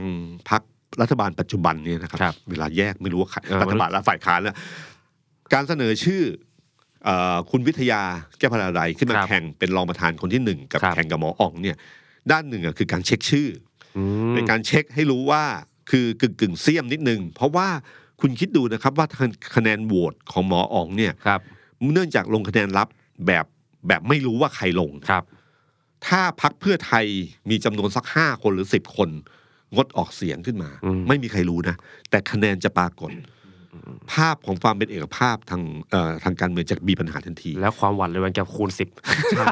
นั้นการเสนอชื่อคุณวิทยาขึ้นไปเนี่ย ครับ ถ้าคะแนนเทไปทางวิทยาเนี่ยเยอะแล้วก็ขนาดเยอะไม่ต้องชนะหรอกครับ ครับ เอาแค่เสียง3ามหนึ่งสองมีปัญหาเมื่อไหร่เนี่ยนะครับ อืม ภาพลักษณ์มันมีปัญหาทันทีความหวาดระแวงจะเพิ่มขึ้นเป็นทวีคูณ อ่า แต่ผลปรากฏว่าคะแนนได้3ามหนึ่งสอง ซึ่งมันคือการเกินมาสองนะ ใช่ครับ ครับ เพราะว่าคุณวิโรจน์ไม่ได้ลง ครับ แล้วก็มีบางคนไม่ได้มา สสก้าวไกลที่เมาแล้วขับไง อ่า เพราะฉะนั้นเขาจะหายไปหนึ่ง แล้วคุณ ดัน สุชาติ ขึ้น เจริญ ไม่ทัน ไม่ได้ลง ใช่ฮะ ใช่ไหมครับ มันจะบวกประมาณสามด้วยซ้ำอะไรอย่างเงี้ย ใช่ครับ สองถึงสาม ก็ปรากฏว่าเอ่อสิ่งที่เกิดขึ้นคือคะแนนเนี่ยบวกขึ้นกว่าเดิมด้วยนะครับ ใช่ฮะ การที่สองที่เกิดขึ้นก็คือว่าความเป็นเอกภาพของเอ่อความเป็นเอกภาพของพรรคร่วมรัฐบาลเดิมเนี่ย ครับ ไม่เป็นเอกภาพ อืม คะแนนเสียงหายไป 70กว่าเสียง ครับ นะครับเป็นงดออกเสียง ซึ่งส่วนใหญ่เป็นภูมิใจไทย อืม อย่าลืมนะครับว่าภูมิใจไทยณวันนี้อ่ะแม้ว่าพลเอกประยุทธ์เป็นนายกรัฐมนตรีเนี่ยแต่ผลการเลือกตั้งครั้งเนี้ยพรรคการเมืองที่ใหญ่ที่สุดในกลุ่มนี้คือภูมิใจไทย ครับ การที่คุณวิยะเสนอชื่อคุณวิยา ซึ่งเป็นพรรคการเมืองที่ได้คะแนนเสียงน้อยกว่า ภูมิใจไทยขึ้นไป ครับ ภูมิใจไทยก็หรือไม่มีการเช็คข่าวกันหรือเปล่าไม่รู้ แต่ภูมิใจไทยอ่ะตัดสินใจว่างดออกเสียง ครับผมว่าปรากฏการณ์คุณวิทยาเสนอชื่อขึ้นมา ผมว่ามันสะท้อนอย่างหนึ่งครับพี่ตุ้ม ครับ คือ สะท้อนว่าพักร่วมรัฐบาลปัจจุบันเนี่ยเขายังไม่ได้คุยกัน อืม ยังไม่ได้รวมกลุ่มคุยกัน เพราะถ้า อืม คุยกันน่าจะเสนอชื่อ อืม แล้วก็เสียงน่าจะ เป็นเอก เอ ภาพ กภาพ หมดเลย กว่านี้ รวมถึงวิธีการเสนอชื่อด้วย เพราะว่าคนของพักเขาเองอะ เป็น ร ค วน ม เสนอ ไทยสร้างชาติเป็นคนเสนอ ซึ่งมันก็อาจจะผิดธรรมเนียมนิดนึง ครับ ปกติเขาจะให้อีกอีกพักหนึ่งเสนออะไรเงี้ยเอาเท่ๆ แล้วก็การเสนอชื่อคุณวิทยาเนี่ยเอ่ออย่าลืมว่าเสนอพุพรรครวมไทยสร้างชาติไม่ได้เสียงข้างมากนะครับ ในในแกน ไม่ ภูมิใช่ใจไทยเยอะ ภูกมิใจ ว่า ไทยเป็นพักที่เยอะกว่า คือตามมารยาทถ้าจะเอาถ้าคุยกันเรียบร้อยเนี่ยคือต้ต้องเป็นอง ภูมิใจไทย ใช่ครับ ครับ ซึ่งภูมิใจไทยก็คงไม่คิดอยากแข่งเพราะแข่งไปก็แพ้ ครับ นะครับ แต่ก็คือความเป็นเอกภาพเนี่ยเห็นชัดว่าไม่มีนะครับ แล้วก็เอ่อแล้วก็ที่บอกว่าครับว่าก้าวไกลยอมครั้งเนี้ยเพราะว่าเป้าหมายใหญ่คือตำแหน่งนายกรัฐมนตรีนะฮะ การแยเอ่อตำแหน่งนายกรัฐมนตรีเนี่ยมันมันมีความสำคัญสูงกว่า แล้วพอได้เป็นคนกลางอย่างจามันนอเนี่ยมันก็เป็นจุดที่ปณีประนอมได้ แล้วหลังจากที่คุณชัยธวัฒน์เนี่ยไปคุยจามันนอยาวเหยียดเนี่ยคาดว่าคงจะมีเงื่อนไขอะไรต่างๆ อยู่พอสมควร ครับ เพราะว่าวันที่แถลงข่าวยอมรับเนี่ยให้อาจารย์วันนอ เป็นประธานสภาเนี่ย ครับ มันก็มีเงื่อนไขอยู่4ี่ห้าข้อ มีรวมแล้วสี่ข้อ นั่นแหละครับ นั่นก็คือสิ่งที่เพิ่มเติมขึ้นมากับการแลกเปลี่ยนให้อาจาร คย์รับ วันนอร์เพื่อให้เป็นคอมมิตสัญญานะค ครั รั บบ แต่เพื่อไทยตอนแรก เพื่อให้เป็นคอมมั่นสัญญา อ่า กันนะครับ แต่เพื่อไทยตอนแรกบอกว่าไม่รู้ มันก็เริ่มมีการนิดๆหน่อยๆออกมาอีกแล้ว งงเลยฮะ นะครับ ไม่ไม่ไม่รู้ได้ยังไงก็ไปคุยด้วยกัน แต่ คือ ตอนหลังก็รับรู้แล้วนะฮะ คือเรื่องเนี้ยมันมองได้สองอย่างครับหนึ่ง ครับ เพื่อไทยคุมเสียงไม่ได้จริง อืม ๆนะครับ ซึ่งบ้านด้านหนึ่งอาจจะสะท้อนให้เห็นว่า เอ๊ะ หรือว่าบารมีของคุณทักษิณน้อยลงหรือเปล่า เพราะผลการเลือกตั้งไม่ได้แลนด์สไลด์ โอ้ คนที่ก้าวเข้ามาเนี่ยเป็นคนก้าวเข้ามา อาจจะมาจากเสียงส่วนตัวค่อนข้างเยอะหรือเปล่าอะไรเงี้ยครับ อ่า เกมที่สองก็คือว่าเป็นเกม ก็คือแตะขากันอ่าคนอีกคนหนึ่งคัดคัดค้านนะ เพื่อ ครั จะ บ เป็นเงื่อนไขที่จะนำไปสู่การเจรจาต่อรองที่ตัวเอง อืม ได้เปรียบนะฮะ อืม ความไม่เป็นเอกภาพ มันก็เป็นกลยุทธ์หนึ่งที่นำไปสู่อำนาจในการเจรจา โอ้ อืม ครับ นะครับ คราวนี้มาถึงเรื่องสำคัญ ครับ คือคือตอนที่ทุกคนมองอย่างเดียวว่า เอ๊ะ เกมสอยคุณพิธาเนี่ยเอ่อหรือคุณพิธาเป็นสู่ตำแหน่งนายกเนี่ยจะเป็นไปได้หรือเปล่านะ ครับ Mission Impossible นะ นี่แหละครับ มันเป็นมิชชั่นที่เหนื่อยมากเลยนะ ครับ มัเหมือนกับหนังที่จะเข้าถึงตอนนี้เลย ใช่ นะ ฮะ ฮะ เป็นทอมครูซซะแล้วพี่คุณพิธา ครับ อีธานฮานครับ นะครับ ก็คุณพิธาเนี่ยก่อนที่จะมามาถึงการโหวตของสว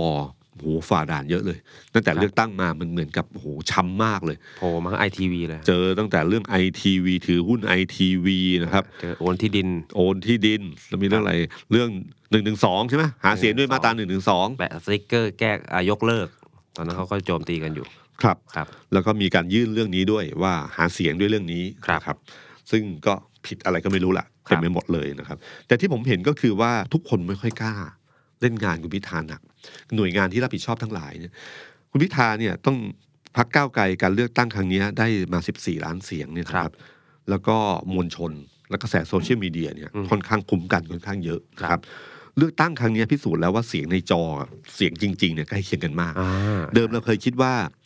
เป็นนายกโซเชียล ใช่ นะครับ เขาแซวกันอย่างนั้น ใช่ไหมครับ ครับ แต่การเลือกตั้งอันเนี้ยทำให้เห็นว่าเอ้ยสองอันเนี้ยมันใกล้เคียงกันแล้วนะ ใช่ฮะ ไม่ใช่คนหนุ่มสาวใช้โซเชียลอย่างเดียว ไม่ใช่โซเชียลมีเดียมีผลกระทบกับคนทั้งหลาย มีผลต่อการตัดสินใจ ครับ เสียงที่เกิดขึ้นมันสะท้อนมาว่าใกล้เคียงกับเสียงที่เกิดขึ้นจริง ครับ ๆนะ ผ ฮะ ม คุณพิธาตอนเนี้ยเหมือนคนที่ยืนอยู่ แล้วก็มีหลังพึ่งอยู่ข้างหลัง อืม รังพึ่งคือมวลชนนะค ครั รับ บ คนที่จะต้องตีเนี่ย คุณพิธาเนี่ยต้องคิดหนัก เพราะว่าถ้าแกล้มไปอ่ะมัน พึ่ จะ งมันแตกหลัง พึ่งมันแตกหลังขึ้นมา พึ่งมันแตกหลังแล้วลุง ซึ่ง ต่อย ไตร ยุ่ นั้นน่ะงเลย คุมไม่ได้นะครับ อืม ว่าจะเกิดอะไรขึ้น เราจึงเห็นปรากฏการณ์แปลกๆ อย่างเช่น อยู่ดีๆว่ากรณีกกตเรื่องคุณพิธาไม่ว่าเป็นเรื่องไอทีวีเรื่องอะไรต่างๆเนี่ย ครับ ที่คุณเรืองไกรยื่นไป แทนที่จะพิจารณาแล้วก็ยื่นเรื่องไปที่ศาลรัฐธรรมนูญ ครับ กกตก็ตั้งเรื่องให้เป็นเรื่องที่จะยื่นเอ่อไปให้ศาลอาญา ครับ ซึ่งจะใช้เวลา ซึ่งมันต้องผ่าน ยวน อายการก่อนด้วย ใช่ครับ แล้วก็เรื่องบางเรื่องที่เกี่ยวข้องเนี่ยครับก็ไม่ได้รีบยื่นทีเดียวนะครับ ขณะเดียวกันสวซึ่งจริง ๆ แล้วเนี่ยควรจะรู้ว่าเขาก็มีอำนาจ ถ้าเขาเชื่อมั่นจำนวนเสียงของเขา ครับ ว่าสามารถคว่ำคุณพิธาได้ ครับ เขาก็ไม่จำเป็นที่จะต้องไปยื่นเรื่องให้กกตพิจารณา ใช่ไม่ต้อง ในเรื่ ยื่ อน ง อะไร อื่ ก็ นเลยได้เออ ก็รอความไปสิ กรอบว่าก็จะถึงเวลาของเขาอยู่แล้วใช่ไหมครับ ปรากฏว่าก็ไปยื่นเรื่องให้กรกตพิจารณา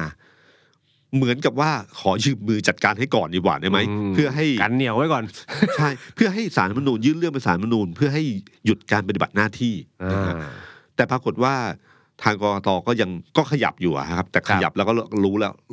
อ่านพอออกว่าไม่ได้เร็วมากกว่านั้นเพราะต้อง อืม ตั้งคณะกรรมการขึ้นมาดูแลอะไรต่างๆอีกเรื่องหนึ่งที่น่าสนใจก็คือว่าสารรัฐธรรมนูญนะครับ ก็มีคนยื่นเรื่องมา ครับ ซึ่งเรื่องที่ยื่นมาเนี่ยตามรัฐธรรมนูญแล้วเนี่ยบอกว่า ถ้ายื่นไปทางอายการสูงสุดเนี่ยถ้าไม่พิจารณาภายใน 15 วันศาลมีสิทธิ์รับเรื่องนี้ได้ต่อ คือมีสิทธิ์รับมีสิทธิ์ยื่นเรื่องนี้ทางมาทางศาลรัฐธรรมนูญเลย ค โด รับ ยที่ไม่ต้องผ่านอายการสูงสุด ครับ นะครับ ปรากฏว่าศาลศาลรัฐธรรมนูญเนี่ยออกแถลงการณ์ออกมาเลย บอกว่าตามเรื่องจากอายการสูงสุด ว่าเรื่องที่ยื่นไปอะถึงไหนแล้ว อืม นะครับ ซึ่งตามติตามติมีอำนาจที่จะรับเรื่องมาพิจารณาต่อได้เลยนะ ค ค รั รับ บ ไม่ต้องถามซ้ำก็ได้ ครับ ครับ อันเนี้ยสำหรับผมเนี่ยมันมันด้านหนึ่งหลายคนก็มองว่ามันเป็นการเหมือนกับไม่ตีเองอะยื่นไม้แล้ววนไปเฮ้ยมึงตีสิมึงตีสินะค ครั รับ บ เพราะว่าทุกคนไม่มั่นใจว่ารังพึ่งอยู่ที่ข้างหลังเนี่ย มันจะแตกรังหรือมันจะอยู่เฉย อืม ๆหรือมันจะแบบไม่มีใครรู้ อืม แล้วพึ่งเวลาแตกรังเนี่ยมันโอ้โหมันไร้ทิศทางเลยนะครับ ครับ ครับ ก็คือเขากลัวว่ามวลชนจะลงถนนหรือเปล่า อืม ถ้าไปจัดการกับพิธา ครับ แล้วเขาจะเป็นจำเลยสังคมว่าเขาเป็นคนจัดการเรื่องนี้ ครับ นะครับ ถ้าอ่านเกมแบบนั้นเนี่ยครับ ก็หมายความว่าเกมณวันนี้ไปถึงวุฒิสมาชิกแล้ว และวุฒิสมาชิกเนี่ยท่าทีถึงจนถึงวันนี้เนี่ยก็เหมือนกับว่ามั่นใจว่าคุณพิธาไม่ผ่านแน่ อ่า ล่าสุดเนี่ย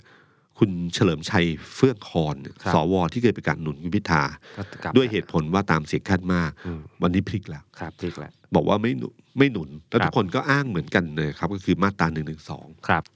คือทุกคนบอกว่าถ้าก้าวไกลถอนเรื่องนี้ออกไปเนี่ย อืม พร้อมจะโหวตให้ ครับ นะครับ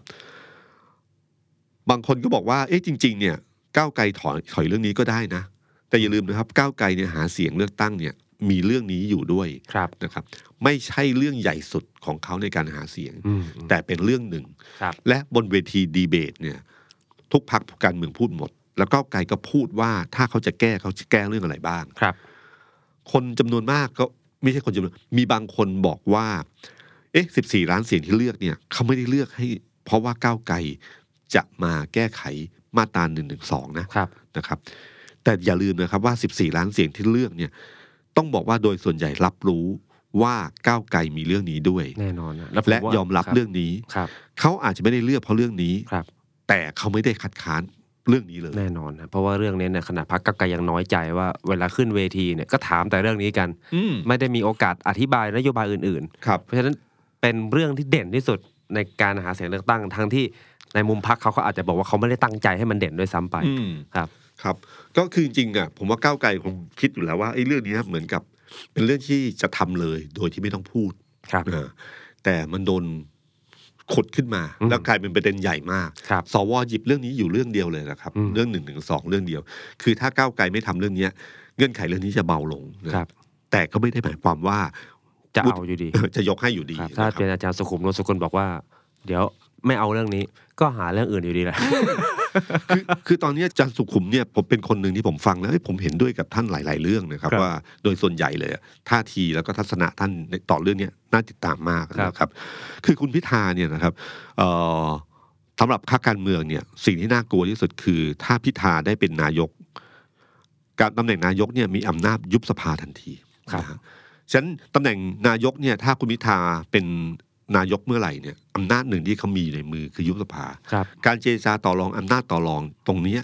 ผมเชื่อว่าถ้าเป็นนายกเมื่อไหร่อำนาจต่อรองจะเปลี่ยนไป อืม เพราะว่าพักก้าวไกลต้องยอมรับว่าเป็นพักที่ใช้ทุนน้อยมาก ครับ แล้วสสหนุ่มสาวพร้อมจะเลือกตั้งทุกสามเดือน ครับ นะครับ โอ้โหอะไรจะขยันขนาดนั้น ไม่ได้เห็นใจผมเลย แต่เขาพร้อมจริง เออ แล้วก็มีแต่คนบอกว่าถ้าเลือกตั้งอีกแล้วถ้าโดนอะไรลุมแบบนี้โดนขัดขวางอะไรขนาดเนี้ยคะแนนเยอะกว่าเดิม ใช่ครับ ครับ ถ้าพิธาเป็นนายกเมื่อไห ร่ นี่ทำให้พักการเมืองอื่นกลัวขึ้นมาอีกนะครับ ก็คือว่าพิธาเป็นนายกเมื่อไหร่อ่ะอำนาจหนึ่งที่เขามีคืออำนาจยุบสภา อืม และถ้าสมมติมีปัญหาหรือจะตีรวนด้วยรูปแบบไหนก็ตามที ยุบสภาได้ทันที อืม พักก้าวไกลใช้งบน้อยมากนะครับ ในขณะพักอื่นเนี่ยระดม โอ้โห ทุนที่ผ่านมาโอ้โหใส่ไปเยอะมาก ครับ ฉะนั้นถ้าเลือกตั้งใหม่อีกครั้งหนึ่งอ่ะก้าวไกลจะได้เปรียบ อันที่สองก็คือว่าเขาหาเสียงด้วยด้วยด้วยนโยบายต่างๆ ที่ ครับ ที่ผมว่าคนรุ่นใหม่เนี่ยยอมรับแล้วก็เอ่อสอสอเขาอ่ะเป็นสอสอรุ่นใหม่ พลังเหลือเฟือมาก อืม ด้วยกลยุทธ์การหาเสียงเดิมๆที่เขาทำมาเนี่ยทำใช้ซ้ำอีกทีหนึ่งเนี่ยสบายมาก ครับ นะครับพลังเยอะ ครับ นะฮะไอ้ตรงเนี้ยคือจุดจุดหนึ่งที่ที่พักการเมืองร่วมรัฐบาลเนี่ยหรือพักฝ่ายค้านเองต้องกลัว ครับ ที่ผ่านมาเนี่ยอำนาจในมือของคนเป็นนายกอะมีอำนาจเหมือนกันคือยุบสภา แต่ทุกคนไม่ค่อยกล้า ก็ ใช้ ไม่อยากใช้กันหรอก เพราะถ้าใช้เมื่อไหร่ไม่ใช่เพียงแค่พักอื่นจะเดือดร้อน ครับ พักตัวเองก็เดือดร้อน สสที่เพิ่งได้เป็นสสได้ไมีกี่วันเนี่ย ก็ จะ เดือด โว ร้อย น จะโวยเลยค ครั รับ บ ภายในพักก็จะมีปัญหา ครับ นะครับ อันเนี้ยคือจุดสำคัญที่ถ้าใครไม่อยากให้คุณพิธาเป็นนายก ก็เหตุผลหนึ่งก็คือเรื่องนี้แหละ นะครับ อืม เป็นนายกเมื่อไหร่อำนาจเต็มมือ จะคิดว่าสอยคุณพิธาที่หลังอย่าลืมนะครับ จังหวะที่ก่อนจะสอยเนี่ยยุบสภาก่อนได้นะ อ่า ถ้าไม่ใช่ช่วงอภิปรายไม่วางใจ ก็ใช่ ซึ่งห้ามยุบสภา ครับอืมก็จริง แต่ขณะที่มันก็มีคนที่เขาพยายามที่จะคิดว่า มันเคยมีข่าวปล่อยออกมาว่าไอ้ยโหวตคุณวิทาถ้าโหวตไม่ได้โหวตไม่ได้ไปเนี่ย จะกี่ครั้งไม่รู้นะพี่ตุ้ม อืม มันน่าจะถึงพลิกกลับมาเป็นคิวเพื่อไทยบ้าง แล้วก็ถ้าฟังสัมภาษณ์พี่อ้วนภูมิธรรมที่ช่องไวทีวี ครับ พี่อ้วนไม่ได้พูดว่าจะพลิกเพื่อไทยแต่พี่อ้วนบอกชัดเจนว่าการโหวตเนี่ยจะสนับสนุนให้โหวตคุณพิธาจนถึงที่สุด อืม จนถึงที่สุดจนสังคม จนต้องมาฟังเสียงสังคมว่าสังคมว่ายังไงล่ะ อืม โหวตถึงที่สุดแล้ว ถ้ายังไม่ได้จะเอายังไงกันต่อ อืม เพราะทุกคนก็จะมองว่า เอ๊ะ ถ้าไม่ได้จริงๆ เนี่ยพลิกกลับมาเอาเพื่อไทยขึ้นมาเนี่ยโอเคกันไหมครับ อืม เพื่อไทยจะเป็นนายก ทั้งที่ก็ก็ดูโอเค ก็สมานฉันท์กันดีเป็นพรร ครั ค บ ร่วมรัฐบาลเดียวกันแบบนี้โอเคไหม คือเพื่อไทยเป็นนายกเนี่ยก็คือเข้าไปสู่สมมุติฐานเดิมตั้งแต่ก่อนการเลือกตั้ง ครับ เพราะทุกคนคิดว่าเพื่อไทยชนะ ครับ ทุกคนคิดว่าก้าวไกลคือพรรคร่วมรัฐบาล ครับ ใช่ไหมฮะก็กลับเข้าไปสู่ภาพเดิมนะครับ แต่เพียงแต่ว่าการก้าวไปสู่ภาพเดิมเนี่ยจะกลับแบบไหน กระบวนท่าที่ไปสู่ตรงจุดนั้นมันเป็นยังไง อืม สง่างามแค่ไหน ครับ เพื่อไทยอ่ะผมเชื่อว่าเขาระมัดระวังเรื่องนี้มาก เพราะไม่นั่นเหมือนเขาเป็นเป็นเพื่อนที่ที่รอส้มหล่น อืม ซึ่งเขากลัวเรื่องนี้มาก ครับ ก็คือต้องให้คุณพิธาไปสุดทาง สุดทางของเขาประมาณไหน อย่างวันนี้ที่มีการพูดบอกว่าเลือก นายก ตำแหน่งนายกวันที่ 13 13 กรกฎาคมนะครับ แล้วก็ถ้าไม่ได้อีกครั้งหนึ่งคุณพิเชษฐ์ใช่ไหมฮะที่เป็น ครับ รองประธานสภาคนที่สอง ครับ บอกว่าอีกครั้งหนึ่งคือ ครับ 19 แล้วต่อด้วย ครับ 20 ถ้าสามครั้งเนี่ย อืม ในมุมหนึ่งเนี่ยคุณพิธาเองหรือพรรคก้าวไกลเอง ถ้าไม่ได้สามครั้งเนี่ยอย่าลืมว่าเอ่อประเทศชาติต้องมีรัฐบาล ใช่ ต้องมี ครับ นายกรัฐมนตรีนะ ค ค รั รับ บ ถ้ายังต่อไปเรื่อยๆเนี่ย ผมรู้สึกว่ากระแสมันจะตีกลับไปที่เขา อืมอืมอืม อันนี้พูดในเกมสภาเฉย ยัๆงไม่ แต่อย่าลืมว่าการเมืองไทยมันมีทั้งในสภาและนอกสภา อ่า ฉะนั้นผมสำหรับผมเนี่ยจุดอันตรายที่สุดคือหลังวันที่ 13 คือ อ๋อ 14 ถึง 19 หลังวันที่ 13 ถ้าวุฒิสมาชิกไม่โหวตไม่โหวตให้คุณพิธาจนได้ 376เนี่ยนะครับ ผมไม่รู้ว่าวันที่ 14 จะเกิดอะไรขึ้น อืม นี่คือสิ่งที่ผมบอกอะครับ หลังพึ่งเนี่ยไม่รู้ว่ามันจะเกิดอะไรขึ้นตรงนี้ อืม ถ้ามันเกิดอะไรขึ้นมาเนี่ยสิบเก้ามันอาจจะไม่ได้คิดเพียงแค่ในสภาเฉยๆ มันต้องเอาตัวแปรของนอกสภามาคิดด้วยนะฮะฉะนั้นในถ้าแบบนุ่มนวลที่สุดก็คือจังหวะเวลาที่เหลืออยู่ประมาณประมาณสักเกือบสิบ10 วันเนี่ยนะครับ ทางก้าวไกลต้องเดินเกมเพื่อเอาเสียงของวุฒิสมาชิก หรืออีกอันหนึ่งคือเสียงสอสอพักร่วมรัฐบาลปัจจุบันเนี่ย อ่า ให้มาหนุน ครับ เพราะเขาต้องการเสียงอยู่ประมาณสัก6 64นะ หกสิบสี่เสียงเท่านั้นนะครับเอ่อพรรคการเมืองที่น่าจับตามองก็คือพรรคประชาธิปัตย์ อ่า ประชาธิปัตย์จะเลือกตั้งหัวหน้าพรรค วันที่เก้าก ใช่ ร ไหม ก ครั ฎา บ เนี่ยฮะก็มีข่าวว่าคุณอภิสิทธิ์ที่จะกลับมาคุณ อ่า เดชอิดที่เป็นเหมือนแบบเจ้าของเขาเรียกว่าคนดูแลสสในสังกัดตอนนี้แล้วก็มีคนอลงกรณ์เหมือนจะประกาศท้าชิงด้วย ครับ ครับ คืออยู่ที่หมากไปลงที่จุดไหน ครับ ถ้าไปที่คุณวิสิทธิ์เนี่ยคือจริงๆพรรคประชาธิปัตย์เนี่ยต้องย้อนอดีตไปว่าพรรคประชาธิปัตย์เนี่ยสมัยรุ่นที่ผมเป็นนักศึกษา ครับ พรรคประชาธิปัตย์คือพรรคการเมืองที่เป็นประชาธิปไตยที่สุด อืม ถ้าขวาซ้ายประชาธิปัตย์ก็คือซ้ายสุดซ้ายนี่ไม่ใช่แบบสังคมนิยมหรืออะไรพวกนี้นะครับ ครับ แต่ซ้ายเนี่ยคือหมายถึงว่าในจุดของความเป็นประชาธิปไตยที่สุดเนี่ย อืม ประชาธิปไตยอยู่จุดนั้น ครับ นะครับ แต่ผมไม่รู้ว่าการเวลามันหมุนยังไงไม่รู้ ครับ มันช่วงเวลาหนึ่งกับประชาธิปัตย์มันอยู่ขวาสุดเลย อืม นะครับตอนช่วงที่กปปสช่วงอะไรต่างๆเนี่ยนะครับประชาธิปัตย์อยู่ขวาสุดเลย ก่อนที่พลเอกประยุทธ์จะมาแยกตำแหน่งนี้ไป ครับ นะครับ ถ้าจะกลับไปสู่จุดเดิมของประชาธิปัตย์เนี่ยการที่โหวตเพื่อปิดสวิตช์สวด้วยตัวของสสด้วยกันเองเนี่ย ครับ มันจะเป็นภาพที่ดีมาก อืม แต่ผมไม่รู้ว่าประชาธิปัตย์จะเลือกเส้นทางนั้นหรือเปล่า ครับ มันเป็นจุดเริ่มต้นที่สามารถเริ่มต้นใหม่ก่อเกิดใหม่ขึ้นมาได้ ครับ แต่ถ้าคิดว่า เอ๊ะ ไม่ได้ ต้องไปช่วงชิงกลุ่มเดิม คือกลุ่มที่เคยเลือกเอ่อที่หนีไปเลือกรวมไทยสร้างชาติเป็นลุงตู่ อ่าก กลับเข้ามา ครับ ก็คิดแบบเดิมก็แล้วแต่ ก็จะแพ้ นค แบ รั บเดิมนะฮะ ครับ เพราะว่าเค้กมันแบ่งไปอีกฝั่งหนึ่ง ใช่ ครับ ฉะนั้นตรงเนี้ยเป็นจุดที่จุดที่สำคัญที่สุดของประชาธิปัตย์ว่าหัวหน้าพักจะเป็นใคร อืม และการตัดสินใจของพรรคประชาธิปัตย์จะเลือกไปยืนฝั่งไหน ครับ นะครับ ถ้าเลือกปิดสวิตช์สวที่เขาอยากแก้ไขมาด้วยตัวเขาเอง มันก็อาจจะเป็นอีกเรื่องหนึ่งเพราะยี่ห้าเสียงนี้เยอะนะครับ ครับ นะครับก็เท่ากับมาหาเสียงสวอีกประมาณสักสักสามสิบสี่สิบเสียงนะครับ อืม ก็พอพอพอจะเป็นไปได้ ครับ อันนี้คือเรื่องเรื่องหนึ่งที่น่าน่ามอง ครับ อีกเรื่องหนึ่งก็คือว่า ผมว่าผมเพิ่งอ่านบทความของคุณกล้าสูตรวณิชนะครับ อ่า คุณกล้าเขียนดีมากนะค ครั รับ บ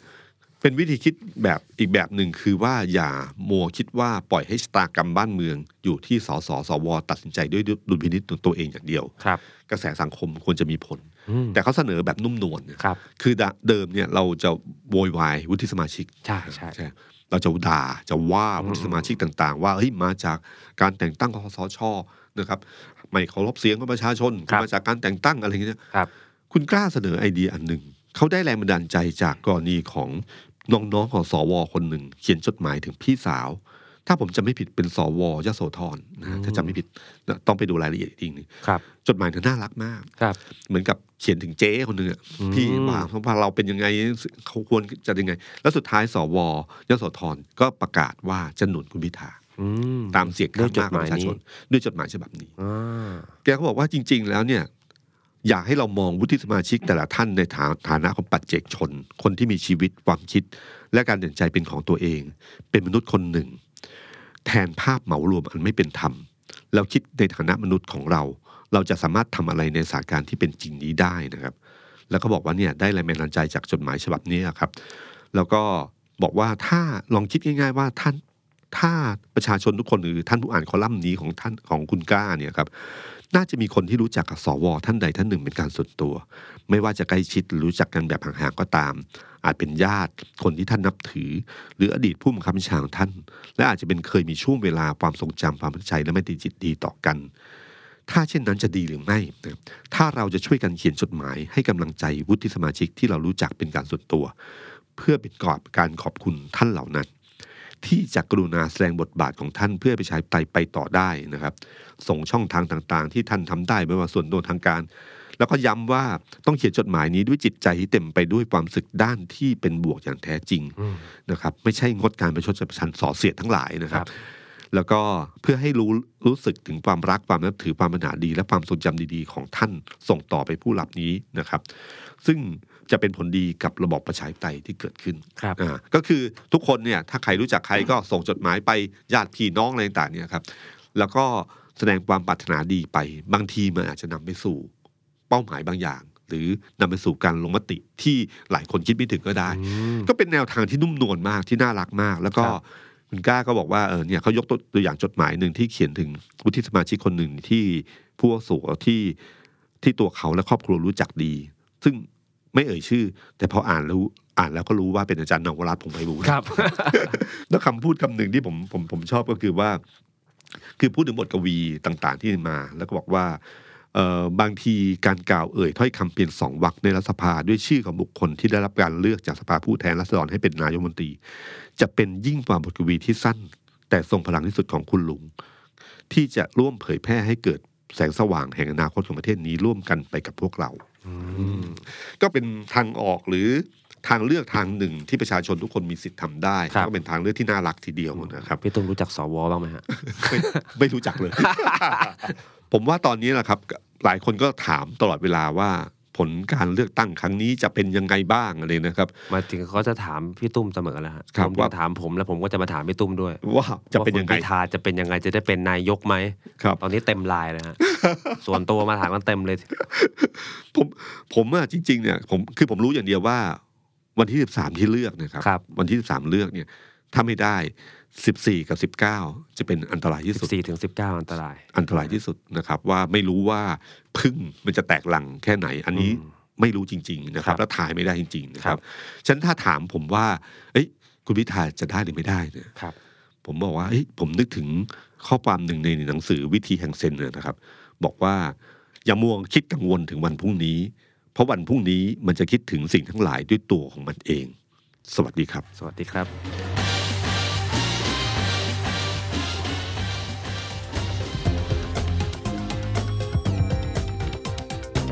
The Standard Podcast เปิดหูเปิดตา เปิดใจ เปิดโลก